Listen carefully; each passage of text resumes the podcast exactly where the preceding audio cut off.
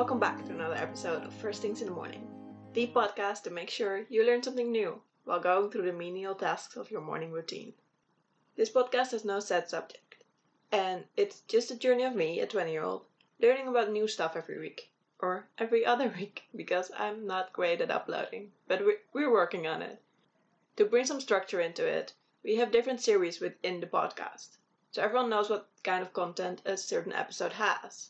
We have history episodes, we have medical episodes. Check out the podcast description to find out about the different series.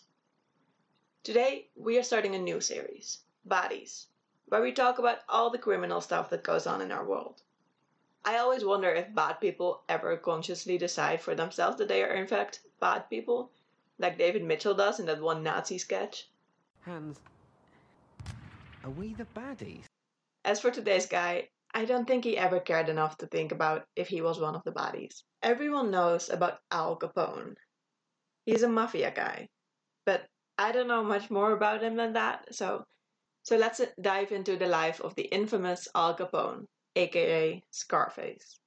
Where did he come from? Who made him into the gangster he was? What were his crimes and what ended up happening to him in the end? Alfonso Gabriel Capone was born January 17, 1899, in New York, to two Italian immigrants. His father was an honest, hard-working barber, and his mother was a deeply religious housewife. They were poor, but they took care of their children. They could and should have been the parents to eight good citizens, but somehow all of their sons went into the criminal life, and all their daughters relied on the money coming from it. As a kid, Al started the street gang but the story goes that he was, even in his younger years, very gentlemanly. They stole and they vandalized, but not from what he deemed good people. Allegedly, when he saw some kids from a different street gang steal an old lady's washboard, he turned his gang on them, beat them up, and gave the old lady back her washboard. But then again, he was kicked out of school when he was 14, when he hit a female teacher. So take the whole gentleman thing with a grain of salt. He never went back to school, probably because he met his future boss and mentor, Johnny Torrio, shortly after leaving school. I'll try to go straight for a while, working in a bowling alley, a candy shop, even taking some shifts at a factory. But it quickly became clear that that life just didn't suit him. So he started working as a bartender and a bouncer, which is a career path that often leads to shady contacts one of which was Johnny Torrio. He was an Italian born, New York based gangster. His nickname was the Fox, because he was known for being mm, very cunning and having a lot of finesse. He came up in the criminal world the same way many did. He joined the street gang, quickly became its leader, started working as a bouncer, and just worked his way up from there. His gang, the James Street Boys, later became part of the bigger Five Points gang, run by the boxer Paul Kelly. After the James Street Boys gang had raised enough money, they opened a billiards parlor, intended for his group, but it quickly became a popular hangout for everyone shady, giving Torrio many useful contacts. Torrio learned everything he knew from Kelly. Uh, how to dress classy, not swear so much, how to be a gentleman instead of a rugrat like all the other uh, gangsters in the area. And in turn, Torrio would teach Al the same lessons later on. Al joined the James Street Boys, and through Torrio's connections, he would go on to join the Five Points Gang by the time he was only 16. He started working as a bartender in the bar and brothel of one of Torrio's friends, a man named Frankie Yale, who will come up multiple times later on and was very important in Al Capone's life. Al got into a scrap over a girl in that very bar, after telling her she had a nice ass, which, yeah, that's pretty rude, especially for the 20s. The brother of the girl, in an effort to defend her honor, pulled out a knife and slashed him on his left cheek. The scar would never go away, and it quickly gained him the name Scarface. He hated that nickname, and it's the reason that in many pictures you can only see the right part of his face. That's how he posed to hide his scar. But by the time Al was 21, he had seen a lot more violence than just that little knife fight in a bar. He had shot a guy to death, while he was robbing him from his gambling profits. He was questioned about it by the police, but then he was let go. He also assaulted a gang member from a rival gang, the White Hands. The White Hands promised retribution, as you do as a gang. It's the main trade. And this was one of the reasons why he left New York and followed Johnny Torrio to Chicago. The reason Torrio had left uh, to go to Chicago was to help his uncle, Giacomo Colosimo, who was also known as Big Jim. He was the head of the Colosimo mob, um, which was more often referred to as the outfit. Colosimo's empire was enormous. He had over a hundred brothels in Chicago and also owned restaurants and gambling establishments. Because of his immense wealth, Colosimo had fallen victim to multiple extortion cases. And that's where Torrio and his new pupil Al Capone came in. They were his protection. Torrio made quick work of the extortionists by murdering them as they came to pick up their money. Seems easy enough. After that, they both stayed on his payroll, and Torrio became his number two. Torrio took care of all Big Jim's little problems. One of those was a former sex slave who had escaped and was now willing to testify. So Torrio also killed her. Don't mistake any of these men for any level of honorability. But then 1919 came around, and as we know, that's when prohibition started in the United States. This meant that alcohol was no longer legal anywhere in the States. But as with drugs, as with sex work, alcohol is not something people just let you take away. And it became a huge bootlegging enterprise. But Big Jim already made his fortune, and he already sold illegal alcohol in many of his restaurants. So he really didn't see a reason to take any more risks and start bigger smuggling activities. But Torrio really wanted to a bootleg and make some cash off of this idiotic law. When Big Jim left his aunt, not much later, uh, for a 19 year old dancer, Torrio decided that he would become the boss if needed, and he put a hit out on Big Jim Colosimo. This is where we have to speculate a little, because no one is completely sure who pulled the trigger, but popular belief is that Torrio ordered Al to fix the situation, and Al hired Frankie Yale, his former boss. Torrio called Big Jim to come to the restaurant to pick something up, and when he arrived, noticed that Torrio wasn't there, and tried to leave again, he was gunned down in the doorway of his own restaurant and instantly died. With Big Jim out of the picture, the outfit needed a new leader, and Torrio had made damn sure that his name would come out of that hat. After Torrio was appointed, Al became his number two guy. They moved, moved into the suburbs of Chicago as well, widening their net. One of the suburbs was Cicero, it was a working class community where bribery was very effective. Al bribed local officials to run his gambling and beer joints, and when a new Cicero election came up, he bribed every voter to vote for his favorite, and those who could not be bribed were beaten and or murdered. It was a very bloody time, but at the end, the Cicero local government was headed by someone who was on his payroll. To be fair, he paid a price for this gain, because during the Cicero election war, his brother Frank Capone was killed during a police shootout. It is said to have made Al way more aggressive as a gangster, and more desperate to get anything he could out of life before his time would come as well. Before long, there were 160 gambling joints and 123 saloons in Cicero alone, all by doing of Al. He himself once estimated that 50% of the police force was on his payroll. He got a DUI, or whatever driving drunk was called back then, when he was 23. And after the crash, he got out and angrily yelled and pointed a gun at the driver of the other car, a taxi driver. He was arrested, but quickly let go again. Al was untouchable. The police were his. But not everyone in Cicero was willing to just go with it. Robert St. John was a newspaper editor who was both unafraid of Al Capone and fed up with the local corruption. He exposed multiple paid off town leaders and wrote an in depth article about the dirty dealings of the Capone brothels. Here is uh, a piece from an interview where he talks about how Al Capone reacted to that. And of course, uh, that made me an enemy of the Capones. As I was going to my office early one morning, I glanced up and saw a big black touring car come roaring toward the intersection. This car screeched to a halt and four men jumped out. I recognized Ralph Capone immediately, and they headed for me, and I was halfway across the intersection. I dropped uh, to the ground, curled up, put my head between my legs, and uh, they gave me a real working over. Blackjacks and billies, and but the interesting weapon they used was a cake of soap in a knitted woolen sock. This was one of their the Capone's favorite uh, murder instruments because if they, if using this instrument, if they hit uh, the base and the neck and the base of the skull, uh, uh, you can kill a person. But he didn't die.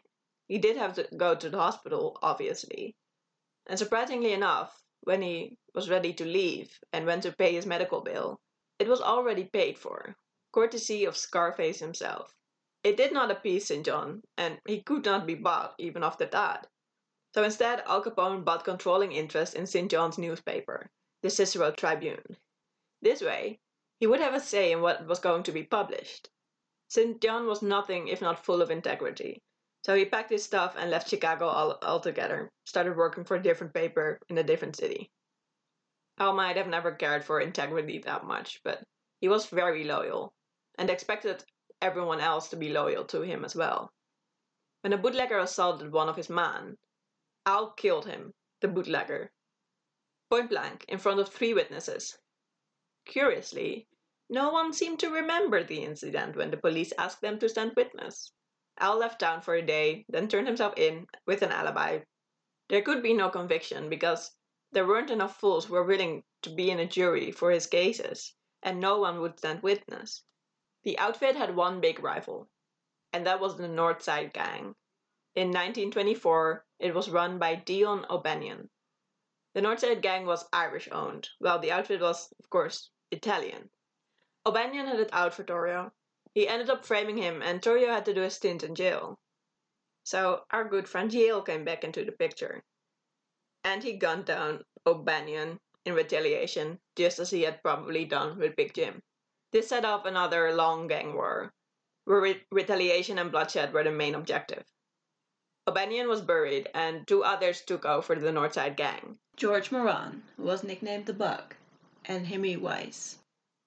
In the early 20s, there was one thing that really changed the murder business, and that was a Tommy gun, a submachine gun that was, when combined with a moving vehicle, a very effective weapon. Drive by shootings became an ordinary thing in the mafia world very quickly. After Torrio became the target of multiple assassination attempts, he called it quits and he retired to Italy, leaving the entire enterprise to his boy Al Capone. It was 1925. Al was only 26 years old, and 14 of those years he had spent as a dirt poor boy in New York. And now he was the leader of one of the biggest criminal organizations in the Chicago underworld. He was one of the most powerful men of the time. During one Tommy gun attack, uh, coming from Al's side with Northside gang members as a target, a government official got in the crosshairs and was killed. Initially, Al went into hiding for a bit, but he returned to Chicago, picked up a reporter, and took him on a trip to local police stations and, and county jails, asking if there was anyone, a cop, a detective, anyone at all, who wanted to arrest him. No one wanted anything to do with him. And because he brought the reporter, now everyone in the city knew that Alfonso Capone was no wanted man. Meanwhile, he was raking in money. Newspapers of the time estimated his operation made about $100 million a year, and not a single dollar of that sum was legally obtained. He started living a lavish lifestyle and did not try to stay out of the public eye at all, even though Torrio had warned him to stay low key before he left to Italy. But he was gregarious and generous, and he supplied the people with their beloved alcohol. In the public eye, he became somewhat of a Robin Hood figure, and the papers reported on his every move as if he was some kind of celebrity. One example of such Robin Hood behavior comes from one of the many failed assassination attempts on his life. This one on the 20th of September 1926. He was having lunch with his bodyguard, Frankie Rio, when a machine gun fire was heard outside. Surprisingly, there was no shattering glass or people screaming in agony that you would usually hear after guns were fired. It was almost as if only blanks had been fired. Frankie was a bright fellow, so he realized it was a trap to get them to stand up and have a look at what happened outside. He threw Al onto the ground and was just in time for the second round of gunfire, and this time they were shooting actual bullets. The restaurant was destroyed, and after the Tommy fire stopped, a gunman got out of the car, went to the doorway of the restaurant, and unloaded another storm of bullets on the establishment. An estimated 5,000 bullets were fired within 10 minutes, but surprisingly, no one was killed. But one person was hurt, a mother who, according to the stories, would have no doubt gone blind if Al hadn't made sure to pay for her medical treatment and get her the best care in town. In this story, he seems to be nothing but a target for terrible hoodlums, while he was a gentleman who helped out the poor. With stories like these, it's not hard to see why people might think he was something of a defender of the people instead of a hardened murderer and gangster that he no doubt was. October of that year, Hymie Weiss was killed, one of the new leaders of the Northside Gang. The killer was never identified, but it's a fair assumption to make that Al was the one who ordered the hit, as a retaliation on his own near death experience earlier that year. That was the thing about Al, too. He ordered hits, but since he had gotten his command, he very rarely pu- pulled the trigger himself, making him, at least in his own eyes, technically not that much of a mur- murderer. He saw himself more as a businessman, spending most of his days in his office taking calls and signing off on executive decisions, and not so much as a gangster. But directly or indirectly, he was very much a cold blooded killer. One of the most infamous attacks orchestrated by Al's gang was the Valentine's Day Massacre.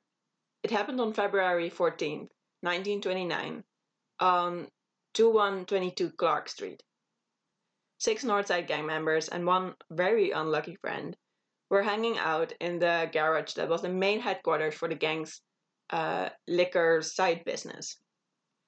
The story goes that they were lured there with the promise of a shipment of great quality whiskey. But all but one were dressed up in their finest clothes, which seems out of place for men who were expecting to be loading heavy grades out of a truck. We might never know what the real reason was um, that they were in that garage that day, but we do know that they never left. Four guys came in, two of which were dressed as Chicago police officers. The Northside guys assumed that it was a police raid, and they knew the procedure. They dropped their weapons and put their hands against the wall. This turned out to have been a fatal mistake. As they were standing there defenseless, the quote unquote police officers and their two comrades opened fire on them, and more than 150 bullets found their targets. Well, they found a target, but most likely, uh, the real target of this attack was the remaining gang leader, George Moran, the bug. But he has, hadn't been present at the time. He happened to be on the other side of the street, and when he saw the police arrive, he quickly left, not realizing that it was a trap. All seven died, but one of them, Frank Gusenberg, held on long enough to talk to the real, actual police. When they asked him to identify his assailants, he just said, I'm not gonna talk. Nobody shot me. This statement was, however, disproven by the 22 bullets that were present in his body.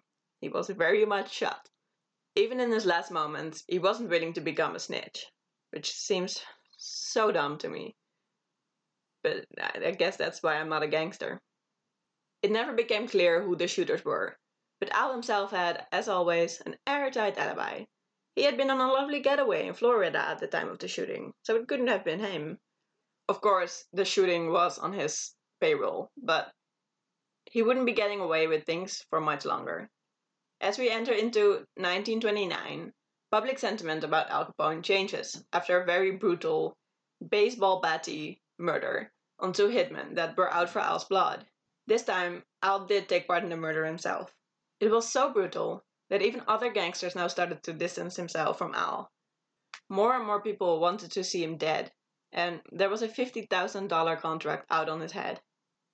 He realized he wouldn't be safe out in the street, so he organized a little show where one of his policemen would arrest him and his bodyguard for carrying concealed weapons and put him behind safe, cozy bars for a little while, maybe a month or so. But he hadn't counted on a very ballsy judge who dared to give him an entire year in prison. Bribery didn't work, so Al was forced to run his business over the phone. And that turned out to be a terrible year to be locked up. From the inside, he could do nothing but watch, as the feds closed in on many of his people. His brother was arrested, and so was his number two guy, Frank Nitti. Um, both, and all the others, were caught on tax evasion charges. By the time Al got out in 1930, he had been declared public enemy number one, and he no longer had to be scared of whoever was now the leader of the Northside Gang, because a way bigger concern were the feds, uh, who were coming from him, for him like they did for his people. Many people might have heard that it was a group of prohibition agents who nailed Al Capone. Um, these agents were famous because they never took a bribe, and they were thus nicknamed the Untouchables. But that's not true. They just did a couple of raids on some of his uh, speakeasies, but they weren't his actual downfall. That were the IRS taxmen. They already put the others away for income tax, and they worked on doing the same to him as well. It wasn't easy because Al technically didn't own anything big. His house and his cars were all in the name of either his wife or his mother. It took them about five years to find and decrypt the coded ledgers uh, which talked about all his financial schemings, and to hunt down the bookkeepers who were involved in writing them. The nice thing about tax is that you don't need witnesses to talk about how someone evaded them. You can just show that they didn't pay as much as they should have. So by June 5th, 1931, they finally won when Al Capone was sentenced to 22 counts of income tax evasion. After all his murders, after all his pimping and gambling and bootlegging, they got him on tax, which is such a sucker way to go out.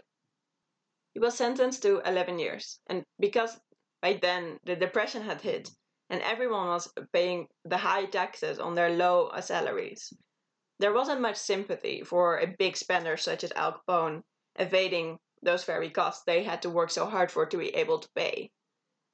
He tried to bribe the jury, but the judge got on and replaced the entire jury just moments before the hearing began leaving him hopeless. Even still, 11 years, it was way more than anyone, especially Al himself, expected. First, he went to the federal prison in Atlanta, but later on, he was moved to the infamous Alcatraz prison in August of 1934. His life on the inside was completely different. He got no special treatment, and he kept mainly to himself.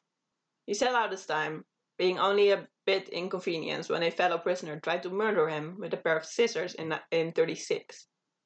The scissors didn't do much damage, but the degenerative effects of syphilis did. He was diagnosed with this illness uh, in 1938.